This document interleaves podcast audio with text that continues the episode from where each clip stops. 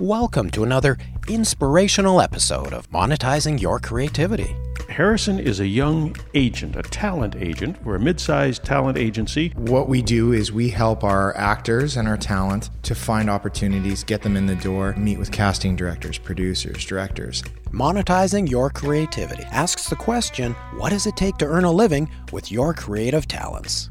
Well, the agent's responsible for managing the deal. So, what we're going to do is we're going to negotiate the deal, which includes the monetary aspect, but also includes the onset, if there's any special conditions, if there's travel. We focus on the success principles common to all disciplines by interviewing producers, directors, writers, actors, cinematographers, music composers, animators, designers, and much, much more. Learn how to create your own path to success. Let's roll. Hello, everyone, and welcome back to another episode of Monetizing Your Creativity. I'm your host, Marvin Polis. Joining me, as always, is our co host, Fred Keating. Right now, we are in a tower in downtown Vancouver, Canada, overlooking the wonderful Burrard Inlet, looking at North Vancouver. This is a fantastic view, Fred. Those are the North Shore Mountains there in all their snow capped glory and fog laden slopes. And we're overlooking one of the busiest harbors on the uh, Pacific coast. And actually, this is also one of the, the biggest, most vibrant production centers in the world with respect to film and television. It's why we're here. Indeed, it is. Uh, probably third busiest in North America. And of course, uh, we did mention the beautiful view. We're in a glass room, and that's why we have this beautiful view. So it's, of course, a little bit acoustically challenged as well. But we are in a lovely, lovely observation post. Why don't you tell us uh, who our guest is today? You know, we've brought to the table Harrison McTavish. Harrison is a young agent, a talent agent. We're a mid sized talent agency in this area. And this is the first episode of a series on agents and the individuals that they represent. So while we traditionally view agents as representing simply uh, talent, performers, that is, actors and actresses of all ages, sizes, shapes, creeds, and colors. In fact, many craft categories, directors, producers, editors, a number of craft categories also have representation to try and drum up opportunities for them to meet potential engagers. And uh, of course, once the door closes in the audition or interview space, it's up to the person. But the agent is often the one who can get those doors open for those opportunities. We want our listeners to know what currently the situation is like. And so, with great uh, pleasure, I welcome to the table in this glass house Harrison McTavish. Oh, thank you. Thank you for having me. Harrison, you heard the build up there. Mm-hmm. So, you know what we're going after here. In this first episode, I want to talk about what you do for a living. I want you to, to chat with us about what it's like to be an agent in case some of our listeners would prefer not to be the performer, but to be the agent that opens the door for the performers. Absolutely. Uh, lots of the time, people say, Oh, what do you, what do, you do? And it's talent agent. Oh, so you're like Ari Gold from Entourage. Yeah, so that is probably the opposite of what we do. It is definitely not on that glamour scale. What we do is we help our actors and our talent, um, whether it be in film and TV, uh, commercial, theater, to find opportunities, get them in the door, uh, meet with casting directors, producers, directors, um, to ensure that they are getting the best opportunity and taking their talent out to a wide spread of people. Let's say you have arranged an audition for one of the uh, performers you represent and they book that job. Then what does the agent do to assist the talent? Well, the agent's responsible for managing the deal. So, what we're going to do is we're going to negotiate the deal, which includes the monetary aspect, but also includes the on set, if there's any special conditions, um, if there's travel, if there is hotel requirements. We're looking after our actors and our clients, um, the contract details of the particular negotiations. And what we want to ensure is that our clients are getting the best that we can possibly offer and what we can possibly get from production and casting and also that this these are not issues that the talent has to worry about. They can focus on just doing the best job they're capable of, and uh, and hoping to continue from that on to many more. Absolutely, because of the creativity required to do some of the things that our talent are doing, uh, we want to ensure that we are removing any anything that can come up. Now, Harrison, tell us the story about how you became an agent yourself. Sure. Short version was I was in the oil and gas industry, finished my MBA. The money is great, and that's what the appeal was, but you just have to find something that you're passionate about. Uh, I've always been passionate about film and television, I've always been a big movie buff just decided that you know it was time for a change and time to follow something that I really wanted to do. I was fortunate enough that I had family in the industry who were doing quite well. I used my connections to get an interview and meet up with somebody who could at least direct me in the right way in how to become a talent agent or or a producer or something like that. I was fortunate enough that I met my current boss. We got along very well.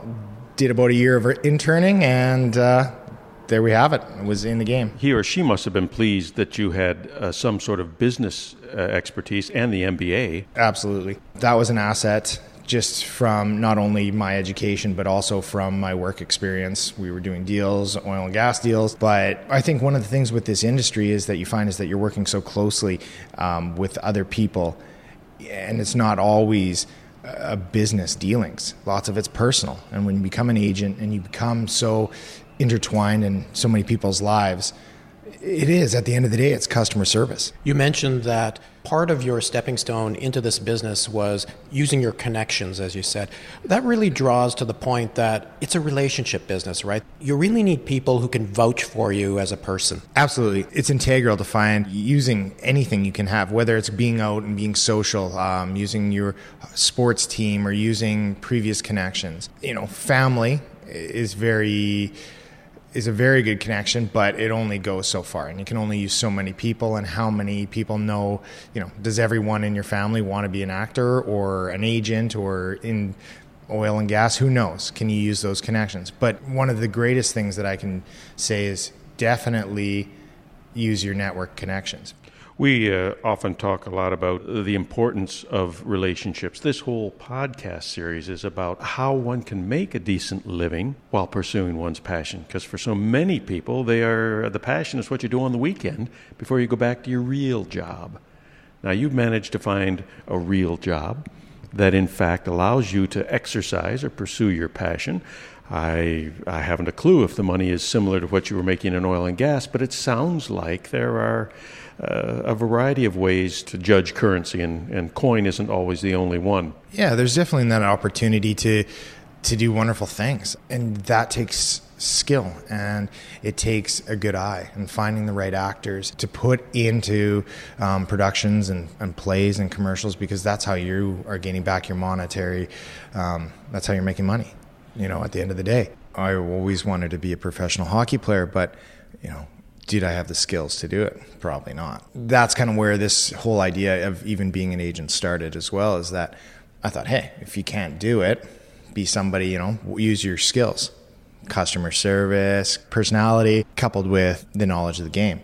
And so why not be a sports agent? And you know that took me on a ride to law school and all that and it just wasn't where I wanted to be and so what I think you know to answer your question is you have to use your skills and use your passion but at the same time yes I found success in that but I'm also using you know my knowledge and, and creativity coupled with a passion and that's allowed me to be successful and find that job part of what I hear you saying is that you really need to be realistic about what your skills are so, for instance, you have great business skills, you have great people skills. Being an agent for you makes a whole lot of sense. Now, for somebody else who maybe has a bad memory, being an actor might not be right for you because you have to be able to remember your lines. What's your point? Nothing. Okay, back to you, Harrison. It, it is. It's about figuring it out. And I, I tell lots of the newer actors who come in here, and it's figuring it out. And lots of these um, younger people get out of school and they're very electric, let's call it. It's not about that anymore. That's maybe theater, that's maybe some kind of commercials, but basically what it is is how would two people have a normal conversation just as we are right now? It's very honest. It's very natural. Those are the skills you need. It's not about necessarily going big and can I be huge and electric it's about how can I contain this and make it appear on screen and in front of other people that it's natural. That's the trick, isn't it? Now, before I ask you about, because you brought up the sports analogy, before I ask you about competition amongst talent and competition amongst agencies who want their boy or girl to grab the uh, the gold that day. Tell us a, a, a happy story. What what really turns your crank and makes you feel you are the right guy in the right place at the right time? It's the success. It's the success of our clients. I think, like anything, when you see people put in so much effort into a craft, into something that they are passionate about, and them going out and booking a series. We had a, a young gentleman who just booked a series uh, with ABC, and you know there wasn't anyone who put in more time than him. You know, whether it's the self taping, uh, going on auditions, doing classes, working with friends, any of that, and just being allowed to come for the ride with that as well and just watching the success kind of unfold and flourish. It's it's just incredible. And i think that's the most rewarding thing is just when they're like thank you so much. It's like thank you for letting us be a part of that as well right?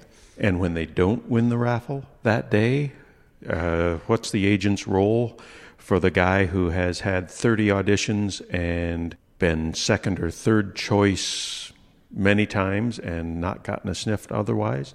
Well i think at that point it's there was a reason why we became a partnership in the first place. You know, it's not like we're flawless. We try to be, and we're, you know, pretty close to it. But at the same time, you know, no one's perfect, and unfortunately, we can't control if if the role doesn't go your way. Not always is it your fault. Maybe you're not right for it. Maybe um, someone who was just better that day. It doesn't take anything away necessarily from you as an actor, and so at that point, we're we're there to comfort and to say, hey, you know, you have two choices. Either you can quit and you can feel like you aren't achieving anything, or you can get back out there. And I hope that we're on the the ladder where we're saying, let's go, let's go, keep going, keep pushing, do more. What can we do? Do you need new headshots? Do you need, you know, new classes? What can we do for you? And that's that's our support. And that's another thing. That's kind of an untold thing that doesn't really fall in our job description. Would be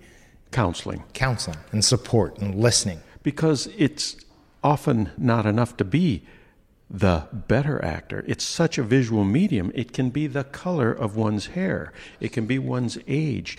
You can be told, and friends of mine have been, that they are the best actor in the room that day for that role and walk out thinking, well, there's one I've nailed. And it goes another way for a host of reasons that the performer can't control. Absolutely. It's it's it goes through so many channels and it goes through so many levels, whether it's casting, whether it's uh, producer, director, network. It's difficult to control those those aspects because certain people are looking for certain things and it has to go through the wringer. Each person goes through the wringer in order to get it. So you can't just say, "Oh, you know, that was the best thing I could do. Of course I'm going to get it because there's so many different levels that it has to um, has to pass in order to be accepted. But at the same time, if you're doing good, consistent work, you're giving yourself a better opportunity to be successful than to say, oh, you know, and, and we've seen it where people take on the attitude of, oh, they're looking for this guy or they're going to just pick this guy or this guy always gets it. I think you, you fall into a negative spiral when you start to do that, and that's not not a good thing. Harrison, it seems that these principles that you're speaking about really apply to all of the disciplines in this industry, not only acting, but people need to compete to get the writing gig, to get the editing gig, to get the director's gig. Your thoughts on that? I think it's wonderful. I think competition is wonderful. I think competition pushes a person to go beyond not only their comfort zone, but to create new things and that's I think a huge thing in, in, especially the 21st century. But creating that new thing, and and whether that's in writing or directing or even in acting, you know, we see a lot of competition even through the agencies and and through different production companies um, to find the best. Either the best work, the best people. I, I think it's a, a great thing, but at the same time, if you're looking at it thinking, "Oh, I can do this," yeah, you can. You probably can but it's going to take a ton of work and you have to be able to put that in and everyone hears that oh you know it's really difficult to become an actor per se. You have no idea. You have no idea how difficult it is and to be as successful everyone wants to be famous. And there's no there's no uh, thing there's nothing you know it takes the words out of my mouth. There's nothing you can say to to make somebody prepared for what it takes Do you have to really want it then to the point of obsession? Absolutely. It's, you know, you hear in, in, using acting terms, method acting, where you become the role. You have to, you have to do that in your life. It's sacrifice. It's sacrificing family events. It's, you know, we had somebody have to miss Christmas because they were traveling, you know, for uh, production. Everything we do, we have to remove anything else that's going to allow us or that's going to keep us from being successful. Uh, illness, we've seen people battle illness in order to to go to auditions. You're you're missing births of kids. My boss, in particular, uh, was negotiating a deal while having a child, and that's a true story. I think that just speaks to the level of commitment that you have to have, whether it be in you know whether it be an agent, whether it be an actor. You talk about this obsession, this need to be famous or to be recognized. Tell me what you know about individuals, and it's been in the papers, this is not news, who print up business cards saying they are a producer or they are an agent, and in fact prey upon young people who have this obsession to be famous, to be rich, to be noticed, to be recognized. What protection or regulation is in place to prevent the abuse of the power that an agent might have over a young person's life? I didn't know that, but that I guess that doesn't really surprise me. Yeah, you have you have a, a city like LA or Vancouver where a huge amount of people are actors or wanting you know wanting to be entertainers. People will prey on the weak to get what they want, and these people are so committed and just want a chance, want that opportunity just to show themselves. And uh, you know any any sliver of of chance that we can get that, they're going to go for it, right? And no offense, I mean this with, with all due respect. I want to warn families and young people about agencies. Some of them modeling agencies, some of them talent agencies, some of them not agencies at all, just an individual or a couple of individuals who make money off of the obsession of young people or their parents for getting famous and, of course, getting getting rich. I, I warn people all the time any agent or agency that promises they can get you work is lying, right? You can't get me work. No. Our job is to put you in front of the and put you in front of casting directors, right? And anyone saying, you know, I can get you an audition. We've seen that where where you know other talent agencies will say, "Come with me and I'll get you an audition tomorrow." Okay, and you know lots of times they deliver but is that is that the selling point that you want out of someone like that is that you're about to embark on what we hope is a lifetime relationship and partnership with somebody. We want to ensure that we're going to do the best job for you and that's why I'm happy where we're at and you know we have regulating bodies that you know TAMAC and things like that. Tell me about TAMAC. Well, TAMAC is, is a talent agency uh, management association. It's essentially a, a, group of talent agencies, management companies that get together to ensure that, almost like a, an actors union, but not unionized, just to ensure that things are going the way they should. So certifiable, like uh, you you have to agree to certain regulations or certain uh, standards of behavior, let's say.